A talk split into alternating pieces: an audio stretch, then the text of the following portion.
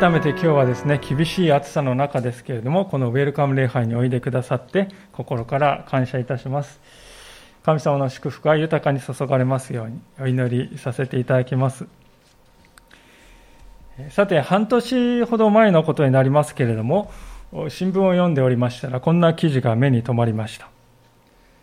それはもう何年もの間引きこもりであった息子さんがですね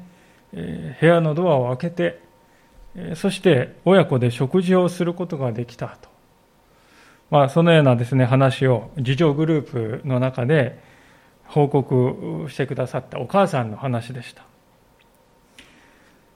この方はですね、息子さんが引きこもるようになってからずっとですね、お部屋の前にこの食事を置く、まあ、お供えっていうんですかね、お供えをこうしてきたんだそうなんです。しかし、部屋からですね、決して出てこない。えー、思い余ってですね、この自助グループに通うようになって、えー、だんだんとですね、息子がどうして引きこもるようになったかということを理解し始めて、そして自分も変わっていく必要があるんだなとこう気づいた。で、そう気づいたときにそれまでのやり方をですね、変えてみようとこう決心がついたそうですね。具体的にはこのお供えをね、するということをやめた。やめてですね、ご飯できたよとさりげなく声をかけて、なんかドアがですね、カチャッとこう開く音がしてもですね、ごくごく普段通りに振る舞うようにして、そしてまたお小遣いはですね、ちゃんとこう、定期的にきっちりあげる。まあ、そういう事柄をですね、一つ一つ実行していったときに、ある時息子さんは数年ぶりにドアを開けて、そこから出てきて、そして親子が再びテーブルを囲むことができたという、そういう話でありました。この息子さんはドアの外にいる親がですね、愛を持って自分を迎えて受け入れようとしてくれているのだということをですね、もう一度信じてみようと。信じることができた。その時に、この息子さんはですね、何年も固く閉じていたドアを開けて、出てくることができたっていうんですよね。このお話はですね、日本の中で大変、まあ、多くの家庭の中で、同じように悩んでいる方にとって大きな励ましになるのではないかと思いますね。まあ、その一方でしかし考えてみますと、実は私たちも種類は違いますけれども、ある種のこの引きこもった状態にあるのではないかと、そういうふうに思うんですね。この息子さんにとってはですね、自分の部屋のこのドアというのは、閉ざされた心の象徴みたいなものでしたね。この息子さんにとってはドアがですね、こう閉じているという、それ以上に、他の人に対して心がですね、閉じている。心が固く閉ざされてしまっているということが本当の問題でした。これは私たちにとっても当てはまると思うんですね。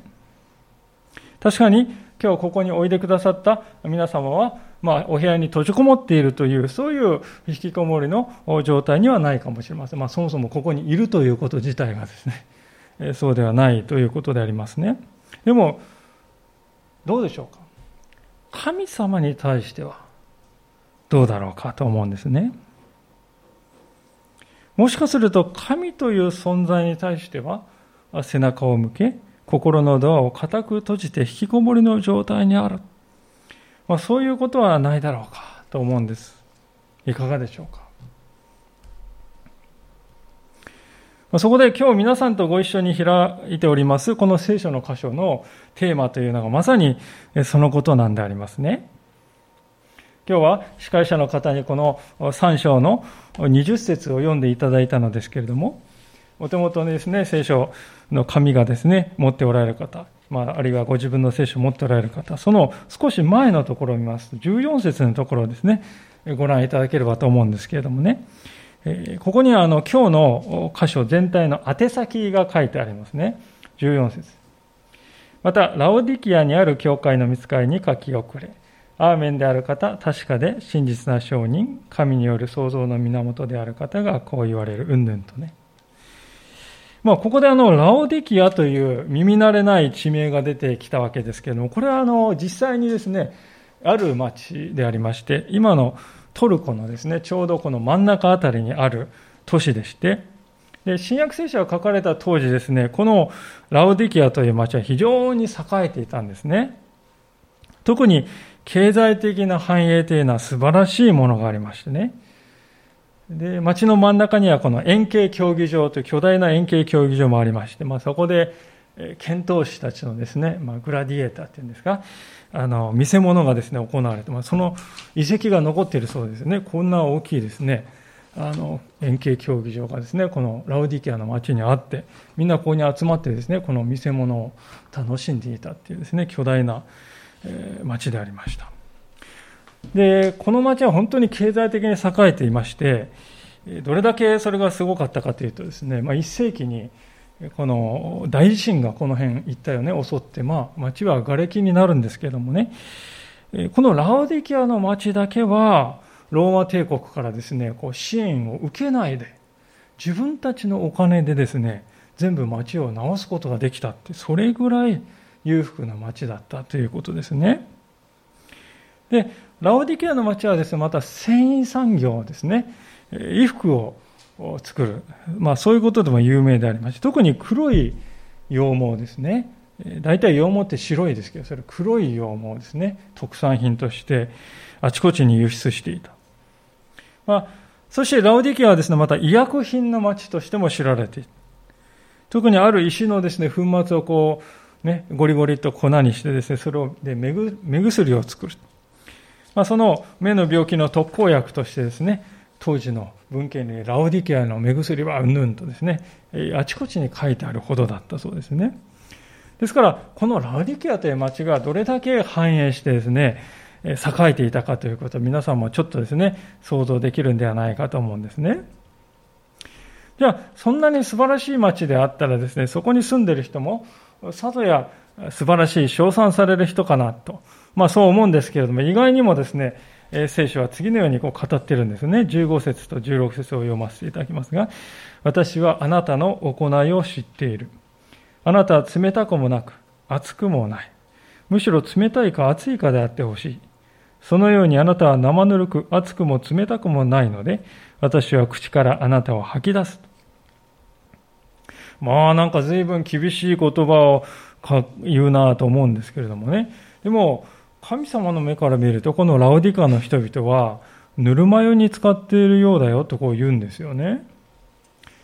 実は当時ですね、このラウディカに流れていた水道が実際にこのぬるま湯ぐらいのぬるい温度だったそうなんですね。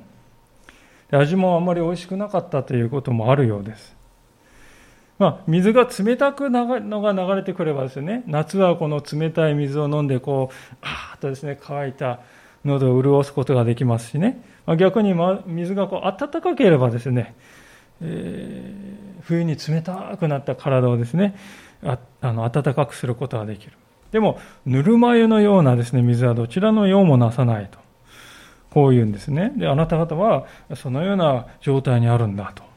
で続くですね17節なんか見ますともっとストレートなことが書いてあるんですね。あなたは自分は富んでいる豊かになった。足りないものは何もないと言っているが、実は惨めで、哀れで、貧しくて、盲目で裸であることが分かっていない。まあ、これもまた随分とこの、厳しいことを言うなと思うんですけれども、まあ、先ほど述べましたように、このラウディケアの町というのは実際にこの17節の前半に書いてあるような素晴らしい町だったんですよね。富には欠けていない、欠けることがないね。そして文化的な面でも豊かである。ローマ帝国でも有数の水準にある。そして、毛皮や医薬品でも名を轟かせている。ですから、表面的なですね、まあ、どこからこの見ても欠点のないそういう町でありました。しかし、実際にはそうでないんだよとこう神様は言うんですね。表面的なそういうこの豊かであるという皮をですね、こうピリッとめくって心の中の見て心の中を見てみると実は人生に惨めさを感じており自分の生き方を哀れだなと感じており、何をしても虚しい気持ちがつきまとっていて、そして物事が分かっている、見えている、でも実際は見えてなくて、そして心の中を見ると、むき出しのこの快楽への欲望にとらわれて生きているんでしょうそういう状態じゃありませんか？と問いかけているんですよね。つまりこの17節はですね、ラオディケアの人々の心の中を見つめてみるとどうですか？そういう言葉なんであります。でそう言われてみるといかがでしょうか、皆さん。まあ確かにここにある、この中のいくつかは、あるいは多くの部分が自分にも当てはまる部分があるかもしれないなと感じる方もいらっしゃるんではないでしょうか。実際現代の社会というものは多かれ少なかれこのラウディカの人々と同じような状態にあるんではないかなとこう思うんです。しばらく前ですけれどもこんなお話を読んだんです。ある人がですね、ロサンゼルスの近くにあります大富豪の家にこう招待されてねえ、パーティーでしょうか、出かけて行ったんだそうです。でその家はですね、砂漠地帯の真ん中にあるんですけれども、まあ、しかし、その家はもうイタリアの邸宅のようにですね、プールがありですね、もう整った庭がありですね、もう巨大ないくつもベッドルームがあるような大きな部屋で、数百本のワインがですね、並んでいて、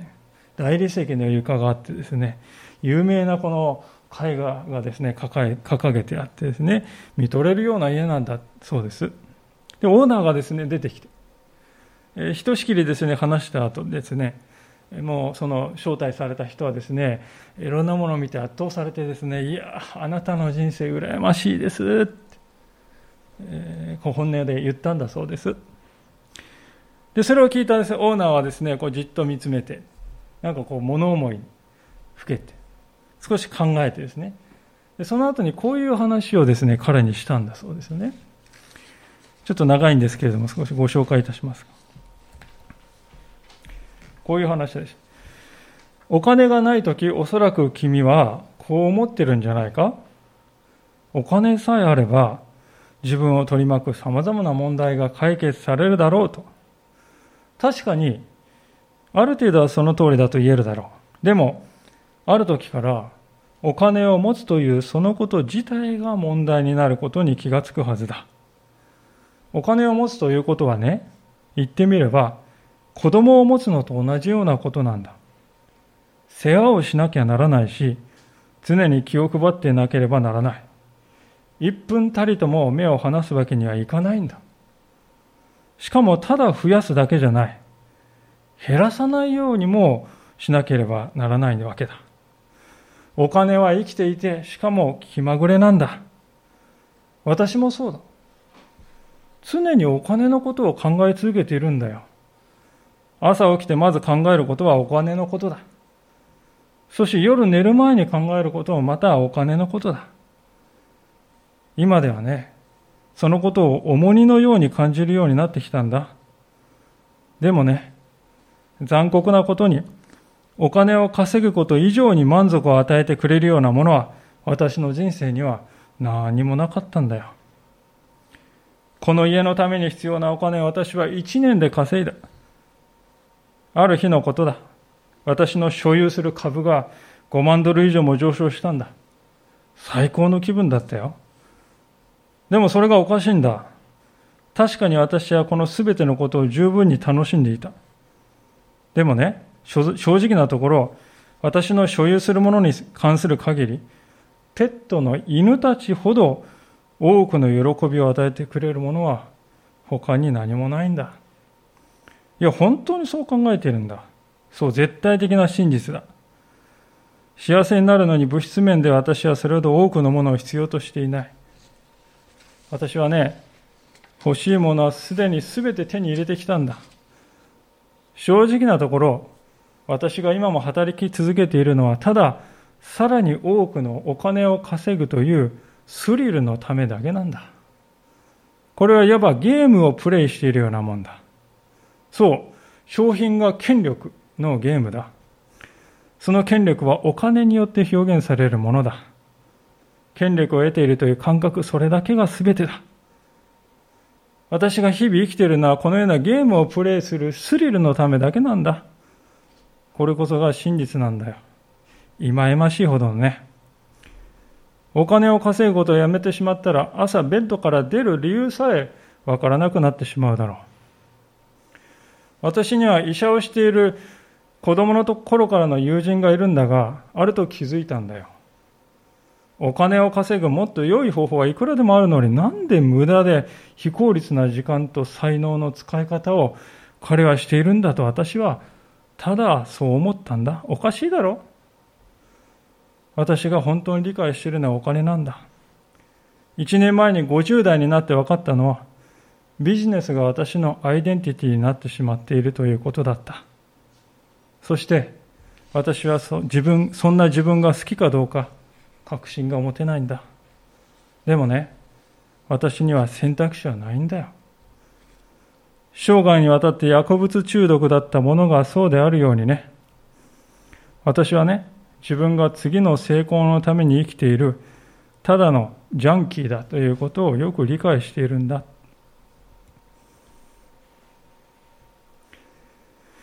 オーナーがこの自重気味にですね、こういう話を自分にしてくるのを聞いたこのゲストね、招かれた人は、まあ、この人は経済的にですね、実際に苦労している人だったみたいです。でもそのオーナーの話を聞いているときにですね、あるパラドックスに気づいたそうですね。それはどういうことかというと、富を所有するということが富の果実を完全に受け取るという、まあ、そういう自由を知らないうちに蝕んでしまうと。そういう可能性があるということですね。で最初はですね権力と人生の喜びに至る明確な道筋に見えていたものがそれを真の意味で手に入れるための能力を実際に蝕んでいってしまうというそういうパラドックスに気づいたんですね、まあ、つまり言ってみればですね真夏の道路にですね逃げ水って皆さんありますよね。うだるようなこう暑さですね、こう先を見るとですね、遠くにこう水がある。泉があるように見えるんですね。ああ、あの泉で喉を潤すことができると思ってこう近づいていくと。水が影も形もない。どこまで行っても得たいと願った水を決して得られないという。まあ、そんなですね、状況に自分があるんだよということを、この大富豪の方はですね、自覚しているようではないかと思うんですね。皆さんいかがでしょうか？この話を聞いてどのようにお感じになるでしょうか？17節でラオディケアの人に向かって語られた言葉はまさに当てはまるようなそんな印象をお持ちになったのではないでしょうか？実際そうなんですね。この今お話した大富豪は誰もが羨むような財産を手に入れて豪邸を手に入れて人間関係を手に入れた。しかし、本当に満足できるものはペットの犬だけだと言っているわけであります。お金を失うということにいつも恐れていて、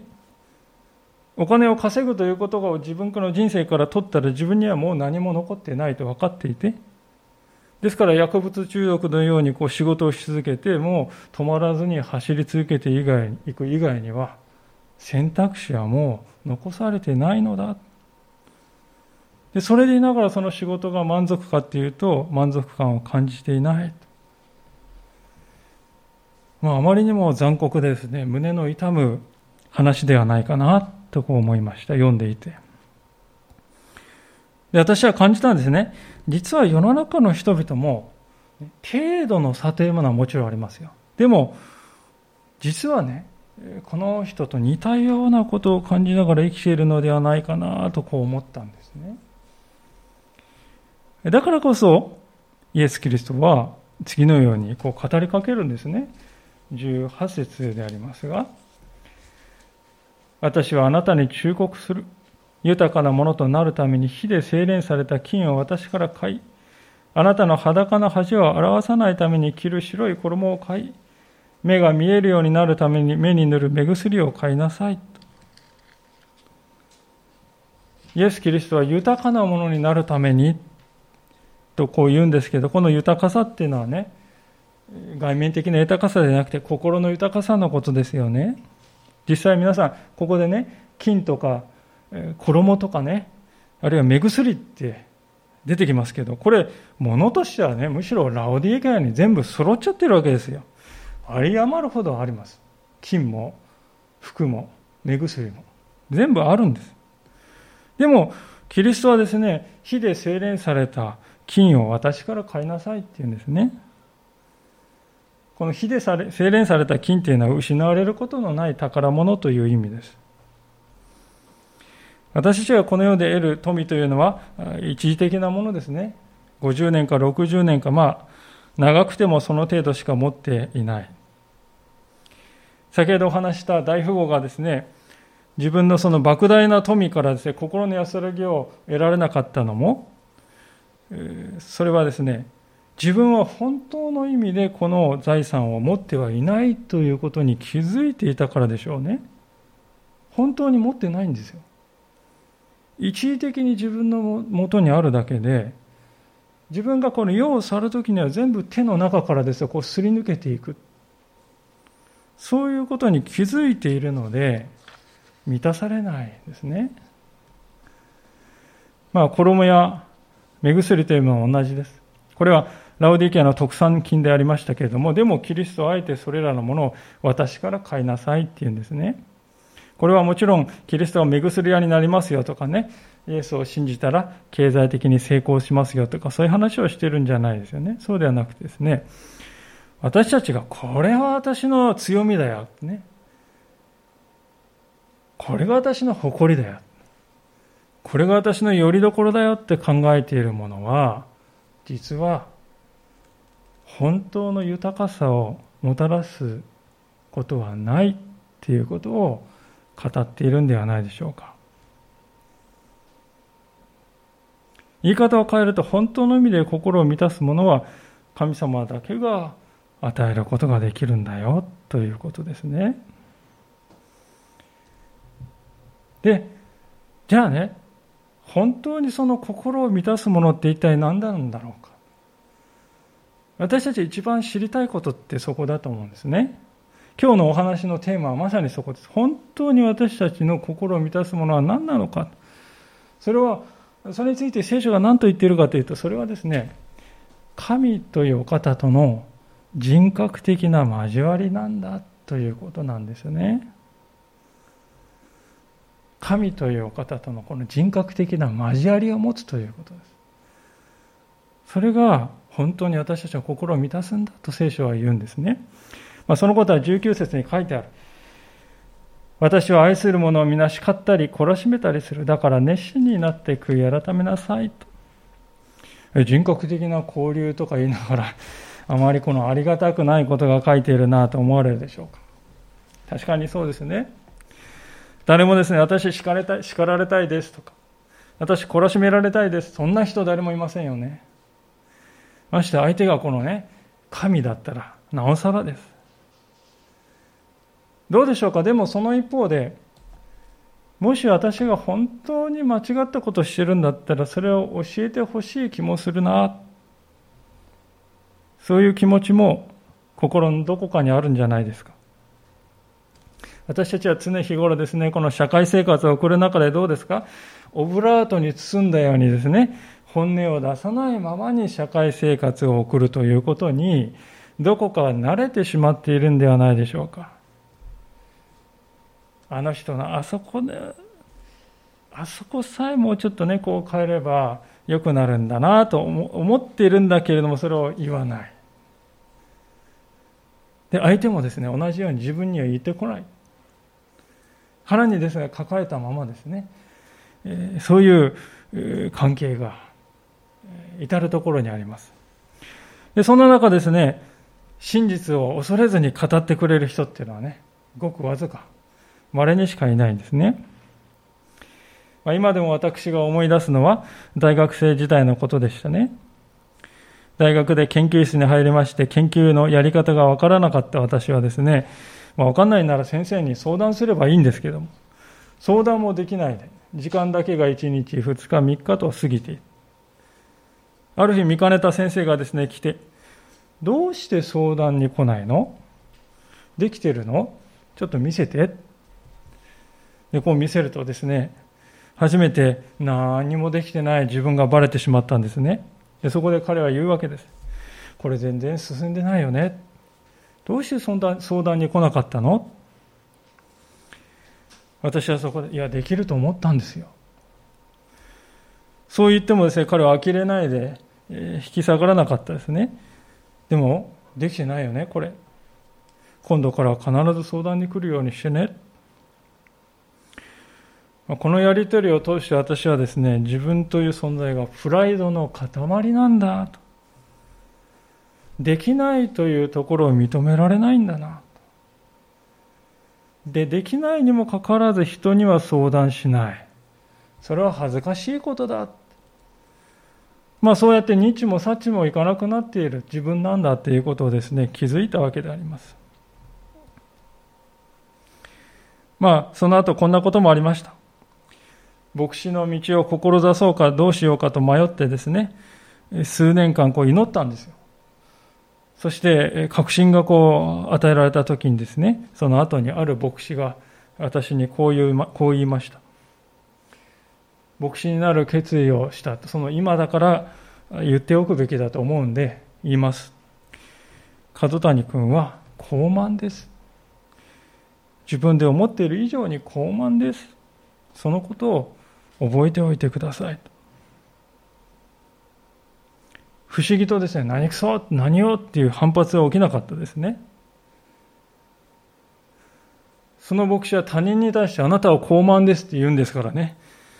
これ勇気がいることじゃないですか、皆さん。下手をするとですね、人に対して高慢ですっていう、あなたの方がよっぽど高慢じゃないですかとかってね、反発される可能性だってあるわけです。でも彼は恐れないで、風谷君は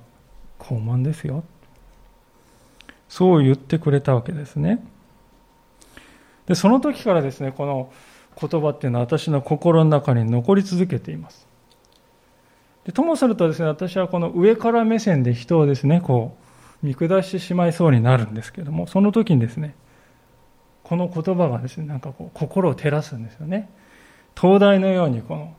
私の心のその闇の部分を照らす。そういうふうに感じます。まあ、このお話をなぜしたかというとですね、私たちの心が本当に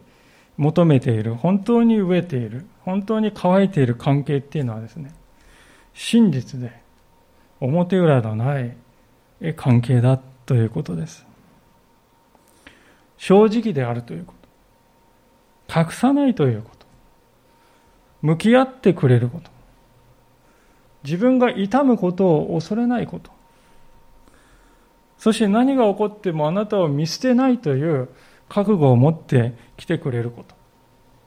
そういう関係を私たちは何よりも絶望しているんじゃないでしょうか。19節に先ほど読んだところに書かれているまさにキリストはそういう関係を私たちと結んでくださるという約束なんですね。で大事なことはですね、このキリストというお方との関係っていうのはですね、支配する側と支配される側というこの支配、非支配のですね、関係じゃないということですね。叱るとか、この懲らしめるって書いてあるんで、なんかこうね、イエス様が上で、私たちは下で、こうなんか服従の関係になるような、そういうことをイメージするんですけどもね、そうじゃないんだということがですね、えー、今日の中心である20節の言葉なんですよね。お読みいたしますが、見よ、私は戸の外に立って叩いている。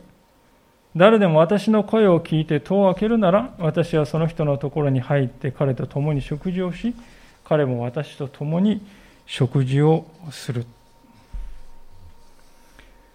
まあ、唐突にですね、この戸というのがね、えー、登場しましたね。もちろんこれは自分のあの家のドアの話をしているんじゃありませんね。心の扉のことですね。イエス・キリストは私たちの心の扉の外に立ってノックしているっていうんですね。まあ、る人はですね、この扉は取っ手が内側にしかついていない扉だと言いますね。外側から開けられずに、内側からこうとあの持って開けようとした時だけ開けられるドアだと。実際ここに書いてあることもそうですね。私たちがキリストがですね、呼んでいる声を心で聞いて、そのドアを内側から開けるときだけ、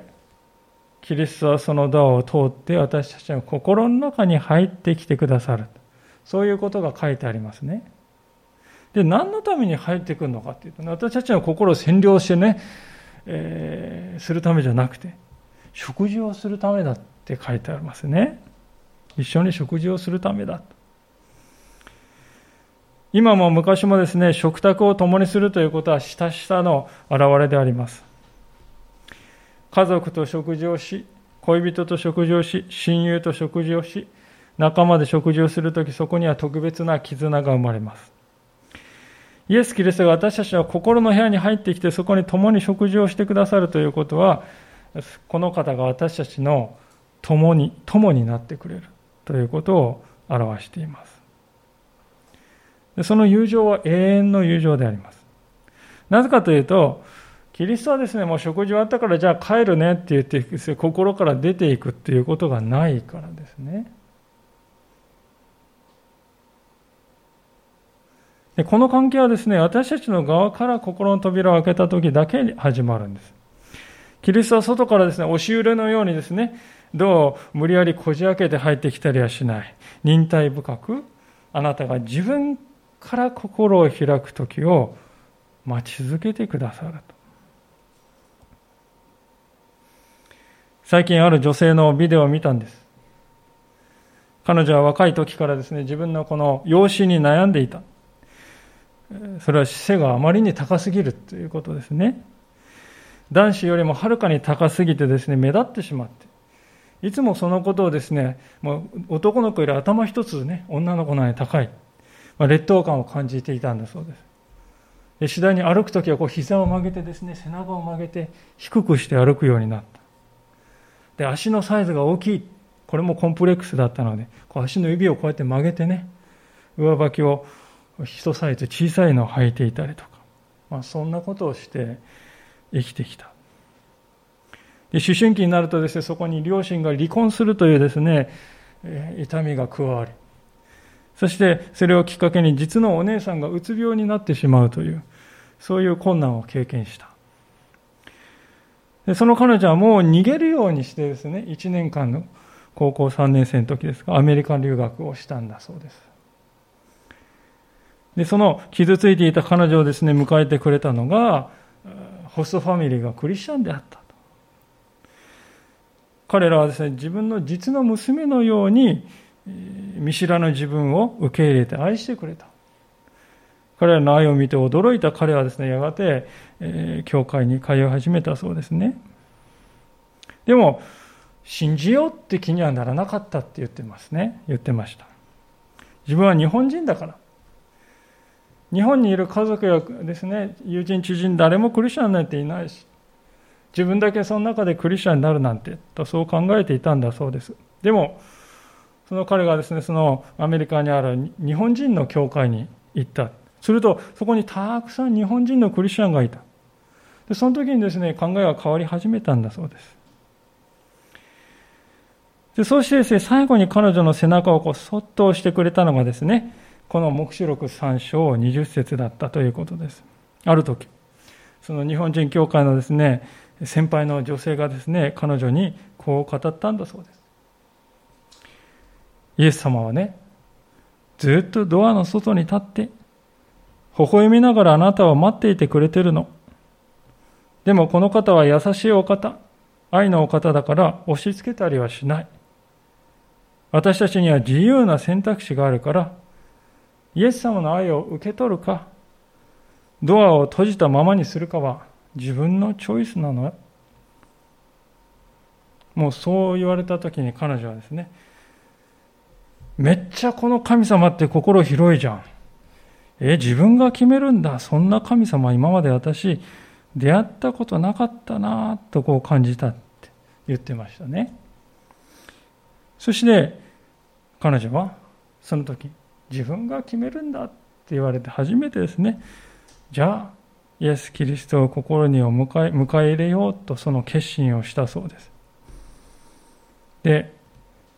アメリカのこの留学が終わってですね日本に帰ってきた時に、まあ、思いがけない恵みが起こったそうです。なんとお父さんとお姉さんもキリストを受け入れて信じてそして離婚していた両親がですね再び戻ってきて家族が一つの屋根の下で暮らすようになったと。今はこの方は絵を描くアーティストとしてですね、東京で活躍していらっしゃるわけですけれども、まあ、その話をする彼女の顔には涙が光っている。それがとても印象的なインタビューでした。劣等感と家族の不安に苦しんでいた。心に傷を負って海を渡って彼女は、その心の中に永遠に離れることのないキリストという友を得て、再び海を渡って帰ってくることができたということです。皆さん、私たちもこのようなイエス・キリストとの心の出会いを必要としているのではないでしょうか。20節の言葉をもう一度よく見るとき、私たちはそこに2つのことが、見落とせない2つのことが書いてあることに気がつきます。第一は、私たちの心の扉は閉まっているということです。キリストが外に立って叩く。叩いているっていうことは閉じているんですよね。これは私たちの神様に対する態度を象徴しているんです。神、神などいない。神なんか頼らなくてもやっていけるよ。神を頼るのは弱い人のすることでしょ神とか言って非科学的じゃないか。まあそうやってですね、人々は神というお方に対して心の扉をガチャンって閉じて生きているし、生きてきたわけです。でもキリストは諦めずに忍耐強くその扉の外で待ち続けてくださる。それは無理やり強制されてですね、応答するんではなくて、あくまであなたが自由な決断として、心の扉を内側から開ける時を待ち望みながらです。あなたの心の部屋の中で、笑いと喜びと真実さにあふれた食卓を共にする時、その時を待ち焦がれながらキリストはゆっくりと叩いておられる。2番目のことは、キリストは今、すでにあなたの心の扉をノックしているということです。20節の冒頭に、見よ私は戸の外に立って、叩いている。叩いている。現在形で書いてますよね。これ前は叩くって書いてあったんですけどね。今のこう叩いている原文を見てもここは現在形で今叩いているよっていう意味なんですね。キリストは今あなたの心の扉を叩いておられるのです。明日になったら叩きますよとか、もう少しタイミングいい時に見計らって叩きますよ。昔は叩いてたけど今はやめました。そうじゃないですね。昔も今もキリストは叩き続けておられる。すべてはあなたの決断にかかっています。あなたが心を定め、内側の取っ手に手をかけて、そしての心の扉をキリストに対して少し開く。最初はおっかなびっくりかもしれない。でも開いて、覗いてみる。その時からキリストとの交わりが始まっていくのです。今日のお話の中で人間の心が真に求めているものは何でしょうか？それは真実で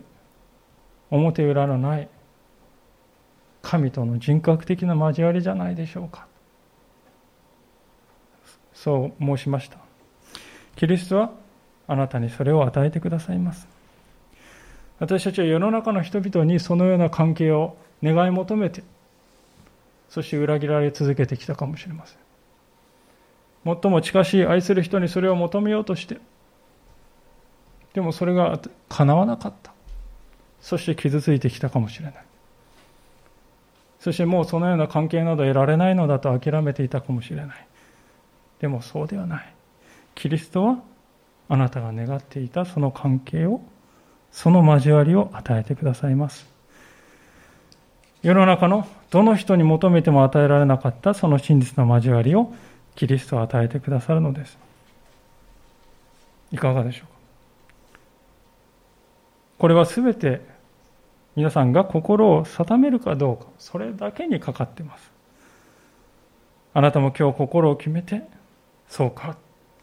キリストに対して心の扉を開いてみようか。今までは確かに固く閉じてたかもしれない。結構です。お断りですと言ってたかもしれない。間に合ってますと言ってきたかもしれない。でも本当の自分はそうじゃない。分かってる。もしそうであるならば、キリストに応答して心の扉を開いてみてはいかがでしょうか。キリストは今あなたの名を呼びながら心を優しくノックしてくださっています。その呼び声に耳を傾けて応答しようではありませんか？ご一緒に一言お祈りしたいと思います。